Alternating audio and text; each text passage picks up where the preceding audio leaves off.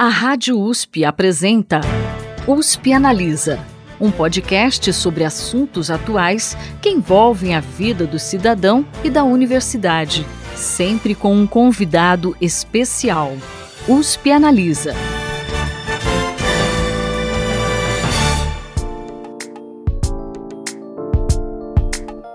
Oi, tudo bem? Eu sou a Thaís Cardoso, jornalista do Instituto de Estudos Avançados Paulo Ribeirão Preto da USP, e hoje aqui no USP Analisa nós vamos falar sobre reforma tributária. Neste semestre deve tramitar no Congresso uma proposta abordando os impostos sobre renda. A gente conversou sobre isso com o economista e presidente do Banco Ribeirão Preto, Nelson Rocha Augusto, e também com o professor da Faculdade de Economia, Administração e Contabilidade de Ribeirão Preto da USP, Rudinei Toneto Júnior. Eles eles que também integram o Conselho Consultivo do Instituto de Estudos Avançados Paulo Ribeirão Preto da USP. Ouve só o que eles contaram.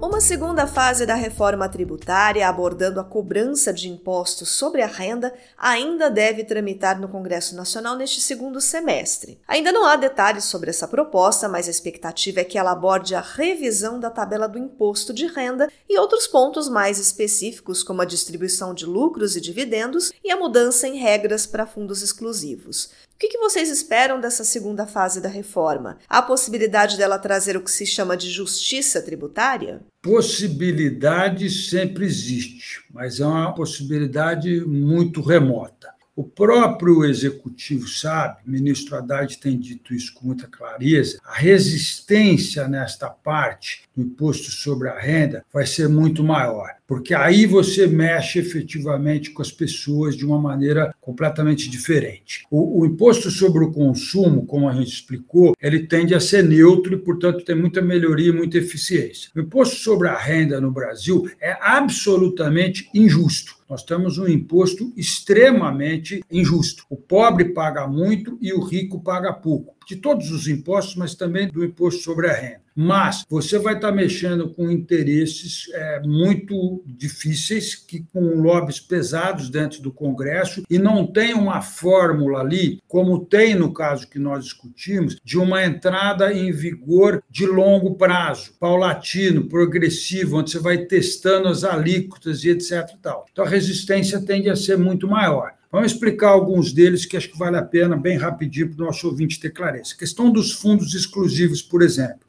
Por que, que é errado os fundos exclusivos terem o benefício que têm? Porque simplesmente o fundo exclusivo fechado, ele, como o nome diz, ele é fechado, ele só paga imposto quando ele foi aberto e sacar o dinheiro. Então, durante todo esse tempo, se o sujeito ficar 20 anos ali com esse fundo fechado, ele fica 20 anos sem pagar imposto, porque é um fundo fechado. Qualquer outro ativo financeiro que você compre, ele paga imposto, se não tiver dentro de um fundo fechado. Portanto, não cumpre o princípio da isonomia, de tributar igualitariamente. Isso já tentou se fazer no Brasil de tributar os fundos fechados N vezes, e o próprio Congresso resiste muito. Dizem, não sei se isso é verdade, que todas as famílias do senador têm um fundo fechado para chamar de seu. Então, isso vai ser muito mais difícil. Agora, o potencial arrecadatório disso é muito grande e é injusto que aconteça. Agora, não vai ser fácil, digamos assim, quebrar esses ovos e fazer essa coisa acontecer. Por exemplo, o imposto de renda, aí, com a questão das alíquotas e das tabelas, etc., tal, todo governo tenta melhorar isso, no sentido de diminuir o peso, a carga tributária sobre a renda que tem aqui no Brasil, que é realmente muito pesada para os pobres e muito leve para os ricos quando você compara com outros países. A referência aqui é a OCDE. O imposto sobre a renda na OCDE é em torno de 40%. Aqui no Brasil é muito menor do que essa. Mas aí tem algumas questões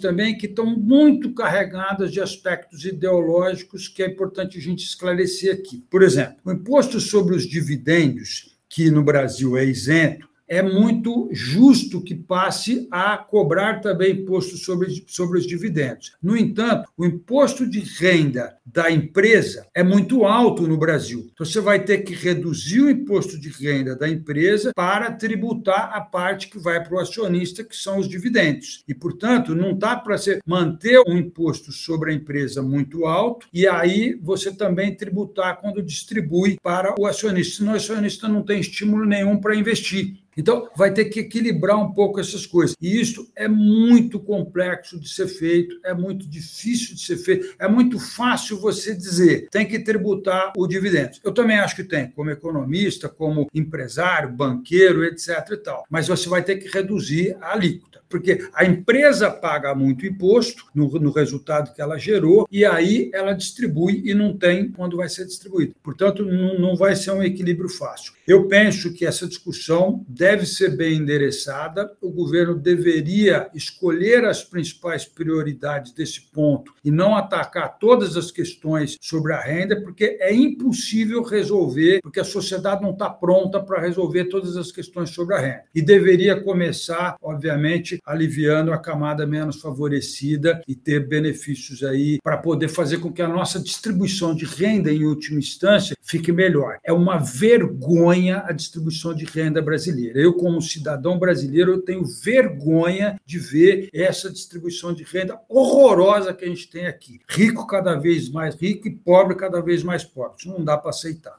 concordo com toda a análise que foi feita pelo Nelson. E o governo, acho que em entrevista recente, o Haddad falou, inclusive, que a discussão da mudança de imposto de renda vai ser bastante gradual. Eles vão aprofundar muito o debate sobre o assunto, que não é uma coisa simples. Acho que o ponto principal é esse que o Nelson colocou, que quando a gente discute, que é totalmente justo a questão da tributação sobre os dividendos, essa discussão não pode ser descasada do imposto de renda da pessoa jurídica. As duas coisas têm que ser calibradas, porque você colocou colocar a tributação dos dividendos e não ajustar o imposto de renda da pessoa jurídica, vai ter muita distorção por incentivo a investimentos. Você pode distorcer a alocação de recursos. Agora são pontos que vão ter que ser enfrentados, né? A questão de renda é renda independente da assessoria, se é salário, se é lucro, se é juros, onde a pessoa ganha. Quem tem que juntar é o seguinte: o rico tem que pagar mais, as alíquotas têm que ser maior. Na margem, as alíquotas têm que ser muito mais progressivas do que são no Brasil hoje em dia. Então você tem países cuja alíquota marginal chega a 50% ou mais da renda, é que no Brasil a gente não chega a 30%. Então é uma distorção muito grande que a gente tem. E tem outros impostos que afetam a distribuição que a gente tem que atacar também no Brasil. Se a gente quer ser um país onde os liberais têm um grande destaque à meritocracia, tudo, a gente tem uma tributação de herança que é ridícula. Quando o Estado de São Paulo tentou mudar, a Assembleia queria jogar até menos de 1% a transmissão de bens inter causa mortes. Tem país onde a tributação de herança chega a quase metade. no Brasil, o teto é 8%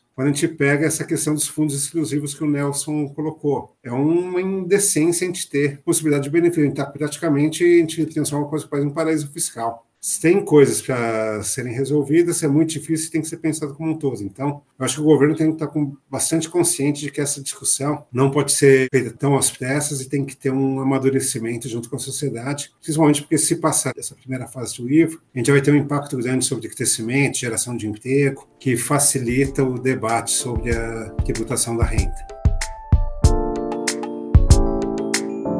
E aí, gostou dessa análise? Então corre lá no seu tocador de podcast favorito para ouvir a entrevista completa no USP Analisa. Ou acesse a playlist do programa no canal do IEARP no YouTube. O programa de hoje está chegando ao final, mas daqui a 15 dias eu volto com mais um tema bem interessante para a gente discutir. Até lá! Você ouviu USP Analisa, um podcast da Rádio USP Ribeirão em parceria com o IEA Instituto de Estudos Avançados, Polo Ribeirão Preto.